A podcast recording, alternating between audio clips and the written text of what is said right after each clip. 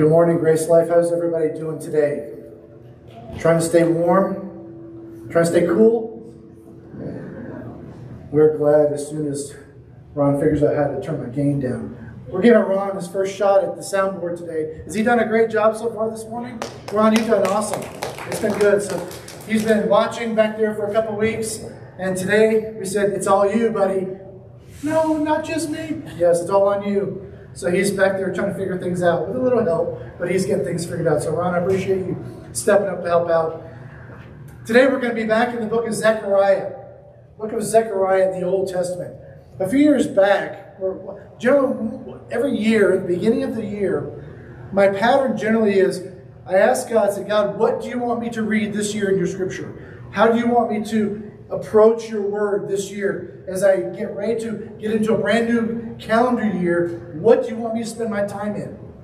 And about four or five years ago, I felt like God telling me, I want you to focus on the minor prophets. I was like, really? Really, God? Minor prophets. Those are like your judgment on everybody. It's like not very fun reading, God. It's I know there's only a short section of the Old Testament, but really, God, the minor prophets? Yeah, read the minor prophets. So I did. I read them. I read through the minor prophets. I enjoyed them. And then I got done and said, okay, God, now what? I've got about six months left in the calendar year. He goes, I'll go back and read them again.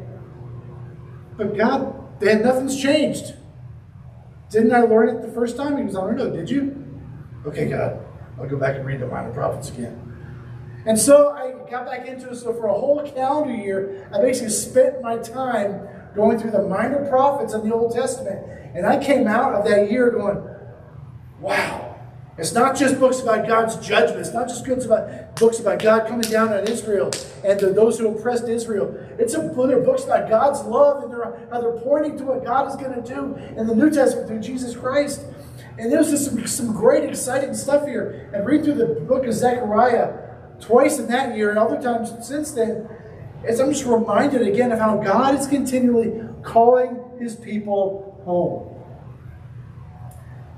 As I mentioned last week as we started the series, Zechariah was a book written and, and really the prophet Zechariah was announcing, he was pronouncing God's word to the people of Israel and reminding them this is who you are as a people. You've been stuck in Babylon for 70 years. You've been in exile for 70 years. And now I'm telling you, go home. Go back to the land where I, I planted you. Go back to the promised land. When you go back there, you build and you prosper and you reach your community. You reach those that are there. Because the land has changed. It's not going to be as easy as it was before.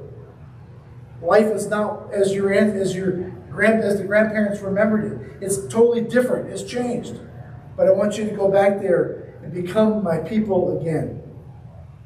So, in spite of all the 70 years you were stuck in Babylon, I did not forget you. Remember last week? I did not forget you. Come home.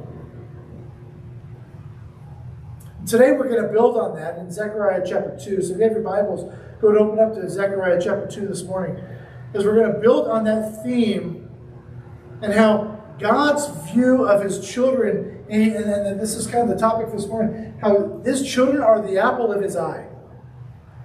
God's children are the apple of his eye. There's not literally an apple in the middle of his eye. But think about that for a minute. What does that mean to be the apple of God's eye? What do you think about when you think about God? what's the first thing that comes to your mind? A.W. Tozer says this. He goes, "What comes in our what comes into our minds when we think about God is the most important thing about us, or the most important thing to us. What do you think about when you when you think about God? Do you think of this big bully?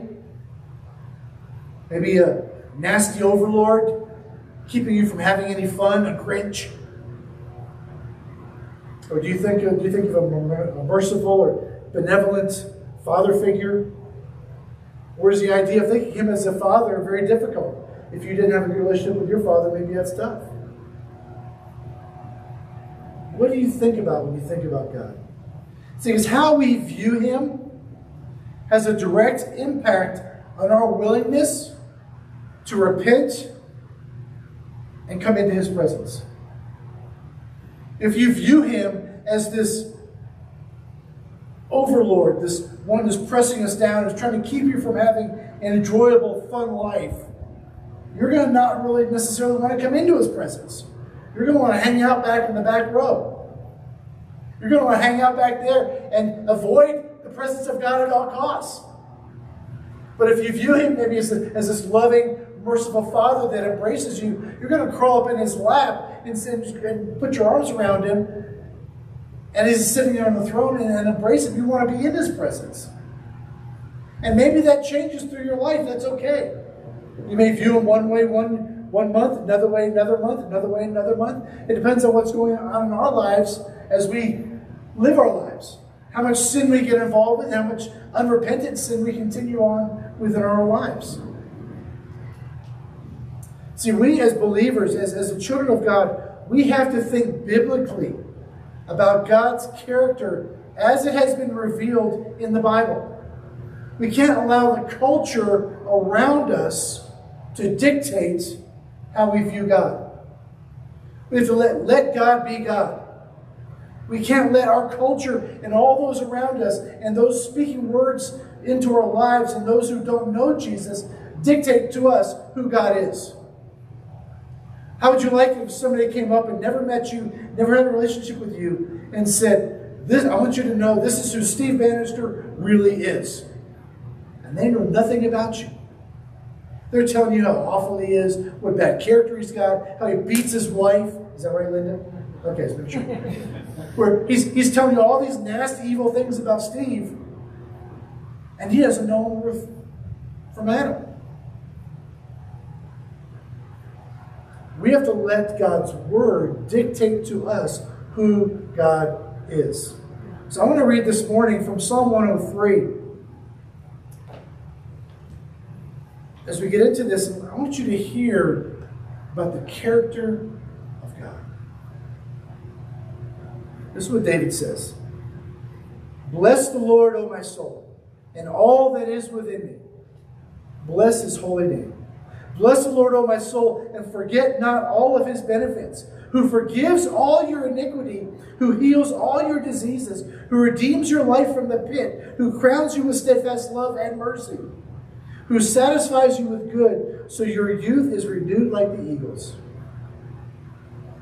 The Lord, he works righteousness and justice for all who are oppressed. He made known his ways to Moses, his acts to the people of Israel. The Lord is merciful and gracious, slow to anger, and abounding in steadfast love. He will not always chide nor keep his anger forever. He does not deal with us according to our sins, nor repay us according to our iniquities. For as high as the heavens are above the earth, so great is his steadfast love toward all those who fear him. As far as the east is from the west, east is from East is from the west. So far does he remove our transgressions from us. As a father shows compassion to his children, so the Lord shows compassion to those who fear him. For he knows our frame. He remembers that we are dust. As for man, his days are like grass. He flourishes like the flower of the field. For the wind passes over and it is gone. And its place it knows it no more. But the steadfast love of the Lord is from everlasting to everlasting on all those who fear him. And his righteousness to children's children, to those who keep his covenant and remember to do his commandments. The Lord has established his throne in the heavens, and his kingdom rules over all. Bless the Lord, all you his angels, you mighty ones who do his word, obeying the voice of his word. Bless the Lord, all his hosts, his ministers who do his will. Bless the Lord, all his works, in all the places of his dominion. Bless the Lord, O my soul. That's the kind of God that we serve. That is the God who is calling his people back from, from Babylon. He's bringing his people back to Israel so they can reclaim and become known again as the children and the people of God. He wants to make himself known once again to those people. See, as I said, we must think biblically about God's character and let the Word of God define for us who God is. Not the culture, not judges, not our teachers, not your neighbor down the street. On top of that, we must also begin to think biblically about who God is, about how God thinks about us. Because it's very easy for us to think according to, again, about those around us who are speaking words into us, who are telling us how God really feels. We need to think biblically about that. Think biblically about who God is and how much He loves us. We need to understand God's mind. The best way to understand God's mind is to read His love letter to you and I. This is His love letter. It's not just a history book that maybe you avoided while you were in school. It's not just a philosophy book that maybe you avoided when you were in school. It's not a math book that I know I avoided when I was in school. It's none of those things. This is God's love letter to you and I. And so we might know his mind, understand his character, and understand who he is and how much he loves us and wants us to impact the world around us. So, with that in mind, let's look at the backstory here into Zechariah chapter 2. As we look at this backstory, the first five verses, we've talked a little bit about how he's calling people back out of Babylon to return to the land. Listen to what he says as he's thinking about his people in the land, in the city of Jerusalem. Zechariah chapter 2, verse 1 through 5 says, Zechariah is, is proclaiming, he says, I lifted my eyes and saw, and behold, a man with a measuring line in his hand. And he said, Then I said, Where are you going? And he said to me, To measure Jerusalem, to see what is the width and the length. And behold, the angel who, who and the angel who talked with me came forward. Another angel came forward to meet him and said to him, Run, say to that young man, Jerusalem shall be inhabited as villages without walls because of the multitude of the people and the livestock in it. And I will be to her a wall of fire around, declares the Lord, and I will be the glory in her midst. And what is that talking about? So Zechariah is, is, gets a vision of God restoring the city of Jerusalem. His city. His city. Now, in other words, he's going to rebuild the people, his people in his city, and restore them to the glory that they once were. To bring them back into that land because he loves the city, he loves his people, and he wants to have his continued relationship with them. Yes, they were disciplined for seven years. Yes, they had abandoned God's word for hundreds of years. And when his anger finally caught up with them, they sent them into exile. And now they're coming back. He says, Not only am I going to restore the city, I'm going to restore you because I love you. And I love what he says in verse 5. He says, I will be to her a wall of fire all around. I will be the glory in her midst. He is going to be right there in the midst of them. That's his promise. I'm not going to abandon you. I'm not going to leave you by yourself. I know the city and the, and the surrounding countryside has been overcome by bandits, been overcome by all kinds of other nations, but I will not abandon you. You are my people. The city at this time was in total ruins. It was still being rebuilt. When Nehemiah came back, they found the walls totally destroyed, and the people were demoralized. Those who didn't get taken away. They've been oppressed by nations around there. They've been oppressed by lots of people. And they were totally demoralized and discouraged. And everybody in Israel, they kind of, the question was God, do you remember us? God, do you see us? Do you see what we're going through? how we are struggling as a people. And God's reminding them that He has never abandoned them, He never forgot them. He always saw the oppression of His people. And now, like this wall of fire, this hedge of fire around His people, His glory is going to be in their midst, protecting them, letting them know that I'm your God. I'm here. You can count on me to never leave you nor forsake you. Just like he did in the wilderness, bringing them out of Egypt, a pillar by a fire at night, a pillar by cloud by day. I will never leave you. I will always be with you, period, to the end of the days. Just like he brought the people out of Ur, Abraham brought them out of Ur, the Chaldees. to the promised land, led him just where he wanted them to go, led them to Egypt, led them back to the promised land.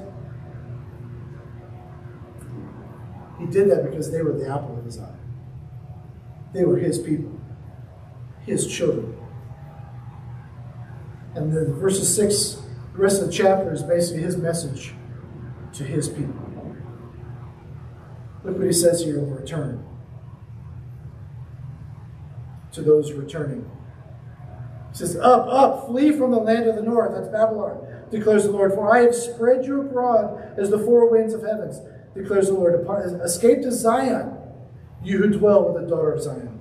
So the people of Zion, whom God had scattered like the four winds of heaven in every direction, there He's calling upon them to return to Jerusalem. Even those who live there in the promised land, they've been oppressed by those nations around them, and they left the city, they abandoned their, their task, and they had gone out to all the areas around there. God's command is come back, come back, go home, come back to the land. Discipline's going to come to Babylon in the form of Assyria getting ready to come in and stomp on them. I, God says, I will judge the people. I will judge those who oppressed you. Yes, I know you're being disciplined. Verses 8 and 9, he talks to the judged. He says, Those oppressive nations are going to be judged. He says, For thus says the Lord of hosts, after his glory sent me to the nations who plundered you. For he who touches you touches the apple of his eye. Behold, I will shake my hand over them, and they shall become plunder for those who serve them. Then you will know that the Lord of hosts has sent me. See, his command here is his, his message here is Israel, you are special. People of God, you are special. Those who oppressed you, I am going to come and judge. Do not fear. I am with you. Ironically, those who plundered God's people are now going to be plundered by the Lord Himself. In fact, the word plunder in Hebrew, shalal, means to be taken by force. God is going to come in like a, a conquering army to overcome and oppress those people who, who oppressed his those his people. God will come back and take over his land again. He saw the mistreatment of his people. He takes care of his own. Those who mistreated Israel would now be judged. The Israelites have been scattered by the centuries of blatant disregard of God's laws. They've been humbled, forced to remember that God is God. They let their sins build up over the years, abandoned the sacrifices in the temple, and God had to bring judgment to remind them that they were not all it, that God is God and that we're to obey him. But in through all of that, he never took his eye off of his people. See, the eye, being the apple of his eye, literally it means it's the pupil of his eye. He was the very, they were the very center part of his eye. He was always seeing what they were about. You and I, as God's children as well, we are likewise the apple of his eye. We're the center of his eye. He always sees what is going on with us. Now that may excite you, but that may scare you. He sees what you do in secret. He sees what you do in public. He sees the way you behave when you're not in church. He sees the way you treat your spouse. He sees the way you treat your kids. And kids, he sees the way you treat your parents. He always sees.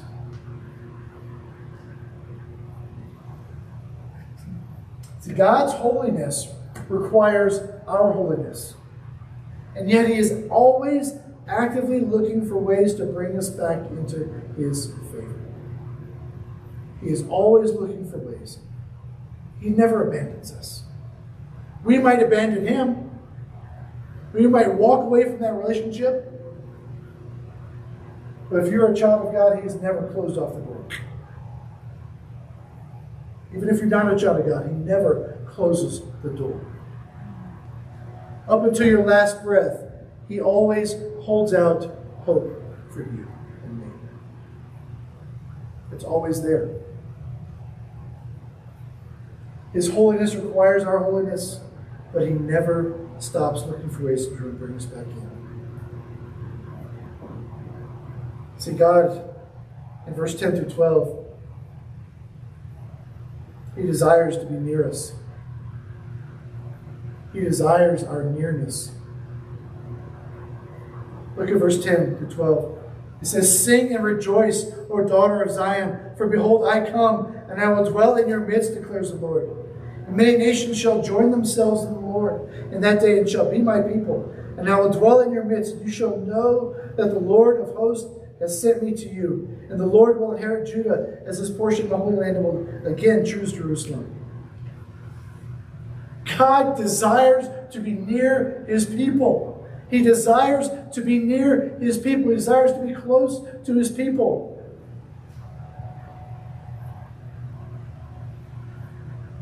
These expressions of God's blessings on Israel include the Lord is coming to dwell among them. Like the hedge of fire around them, and his glory will be in their midst. That he, he's going to join themselves to Judah on that day to become his people again. See, the, one of the greatest benefits for God's people is living, is God living in the midst of us. One of the, he's not just some statue on our mantle. He's not just some picture on our wall. He's not just some symbol on a cross, on a necklace, or in an ear pair of earrings, or just some image that we have in our minds. We serve a living God who desires a deep, close, meaningful relationship with his people. And because this nearness was part of God's design from the very beginning. In creation, he put in the Garden of Eden. He didn't set himself up on this pedestal. He didn't set himself up on the throne and say, Adam and Eve, you may never approach my throne. They were walking in the garden with God, hand in hand with God. When they sinned against God, what they do, they hid. They're behind behind the sycamore tree, right? Or behind the palm tree. Got the big palm branches out there. They were hiding from God because they knew that God could see them. They were used to walking with God. So they heard him walking in the garden in the coolness of the day. They did not want to be with him. They didn't want to be near him. That's what sin does to us. It removes us from the presence of God so that we do not want to be near him. Woo! That's right. God wants to be near us. He desires a relationship with us, right? Throughout all the rest of the Old Testament, whenever we see the people of God, they could never stay in God's presence consistently. There were times they did, right? There were times they came back and they fell away. They came back, they fell away. They came back and fell away. But whenever they fell away is because of their own sinful influences. They couldn't keep the law perfectly. God gave the law to them so they could understand that they could not keep the law. They could not find holiness and perfection in following the law of the Old Testament. Only one man has ever been able to do that. That's the God man, Lord Jesus Christ. Only one. God came out of his throne in glory, inhabited, became Jesus, lived a perfect, sinless life for you and I because we could not do it. Fulfill the requirements of the law so that we could be permanently near to God again without any separation. The people moved far away from God as sin came in. See, one of our key purposes as a church and as a people of God is this we exist to help those who are far from God find their way back into His presence. So many people in this world are far from God. Many by their own choosing, some because of their ignorance, because they don't know. They've never been taught. But either way, they're responsible for their actions. We are responsible for how we live. We are responsible as a people of God to communicate the truth and the message and the love of God to all mankind. If they're walking and breathing, you talk to them, you share with them. If they're wearing flip flops or dress shoes, you talk to them. If they're going barefoot and they got nasty, gnarly toes and toenails, you talk to them. If they smile and they got four teeth, you talk to them. If they got a full set of teeth, you talk to them. If they got a long beard, you talk to them. If they got no beard, or if they're like some of our some of our friends in the back who can't grow a beard, you still talk to them. It's okay. You got a lot of hair, no hair. You got a lot of education, no education. You got 14 passports or one passport. It doesn't matter. If they're far from God, our purpose is to bring them near to the presence of God. We can't force them, but we simply share with them the truth that God desires to have this special relationship with Him. And that's the last point is the presence of God. The special relationship that we have. Understanding and knowing the presence of God. Look at verse 13. He says, Be silent, all flesh, before the Lord. Be silent in the presence of God, for he has roused himself today from his holy dwelling. Be silent. The lion is moved, move. The lion of Judah is present. Be silent. Be in awe. Worship the Lord of Lords and King of Kings. See, in light of how God has revealed himself to his people, the only fitting response was awe filled, silent submission to his might. When we think about going to heaven, we think about those who've, who've gone on to heaven before us loved ones, brothers, sisters, parents, grandparents, best friends. In our human minds, we're thinking, I can't wait to see this person again. I can tell you, when we go to heaven, the very first thing we're going to do is be in awe. Because we're going to be in the presence of God. Our loved ones, our best friends, those that we look forward to seeing right now, they're going to be standing behind Jesus, going, Look at him! Look at him! He's awesome. They're going to be there saying, Don't look at me, look at him. He is why we exist. He is who we should long for. His presence, His nearness, we should desire to be with Him. That's part of what we were created for. To glorify Him and enjoy Him forever. How can you enjoy something you don't spend time with? How can you enjoy something that you don't get near to? How can you enjoy something you don't have in your presence on a regular basis? Hopefully, on Sunday mornings, you don't have to wake up and go, dust off your Bible. You don't have to get it on my phone. I dust it off every day. Checking email, Facebook. Hopefully, you don't have to dust off the app. You don't have to dust off your Bible. That you long to spend time in the presence of God every single day. So Israel had to learn again as they came back to the land that His presence is good. It's not something to be feared, it's not something to keep away from. His presence is good, and He desires them with Him. So the message that Zechariah sent to the people of Israel, is Come home. Go home. Go back to the land. God is waiting. Go back to the land, and you'll find the presence of God. Go back to the land and continue doing what we're, supposed to be doing. Wherever you workshop, eat, play, and live, you take the message of God. To those who are far away from God, you want to bring them near, wherever it may be back to the presence of God. Have you bow your heads and close your eyes just for a minute this morning as we, as Karis comes to lead us in the final psalm. Let me ask you this morning: Are you far from God? Have you found yourself far from God this morning? Maybe through no fault of your own. Maybe you, you didn't know how great this God was. You don't know how awesome God is, and you've not heard the message of the truth of the gospel, You've not heard about how much God loves you and He desires this intimate relationship with you through no fault of your own.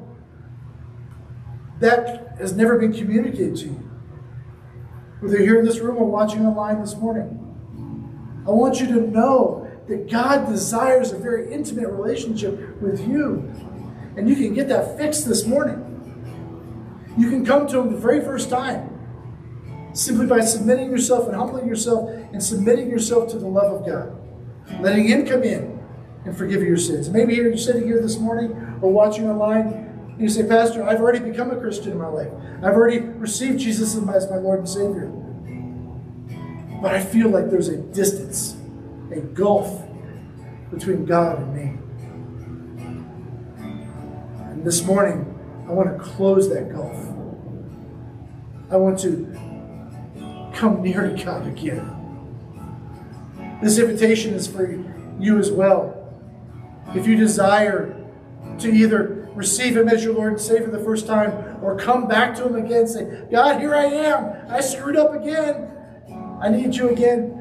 I want to open up this altar again this morning as we did last week and say, if you feel like you need to come down here and pray, you need to get it right with God, you need to come down here and say, God, I've messed up again. This altar is right here. Old school altar. Come down, you can pray. If you want somebody to pray with you, I'm here. I can pray with you. Regina's here. We can pray with you. Others here in this room, we can pray with you. But don't let this day go by without getting right with God. He desires intimacy. Get us to get that relationship restarted again today. Let me pray for you this morning. Lord God, I thank you so much that you have given us the opportunity to know you. To know you not just as a, a friend or not just as an acquaintance, but to know you intimately. Father, today I ask and I pray that there are, if there are those in the room or those watching, that they would not leave before getting themselves right with you. That you would open up their hearts and their minds right now to the sinful areas in their lives that they've not yet turned over to you. That little space in their heart, that little space in their life, they've been trying to keep secret to everyone but you because you see all. Lord, they would commit that, give that over to you this morning. Lord, you're the God of second chances, third chances, fifth chances, twelve chances, 375 chances, and on and on. This morning, God, let us restart and draw near to you again. In Jesus' name I pray.